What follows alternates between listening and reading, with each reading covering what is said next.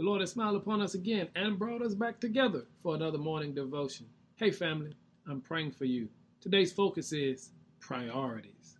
The word priorities means the fact or the condition of being regarded or treated as more important.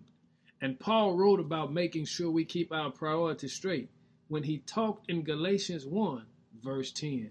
It says, Obviously, I'm not trying to win the approval of people, but of God.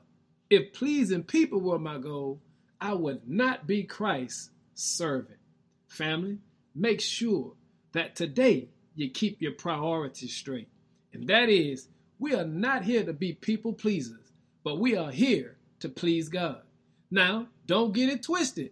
When you please God, ultimately you are going to please people, God's people, that is, because you and I have a responsibility of keeping God first. Family, check your life right now and tell me, be honest, what's first in your life?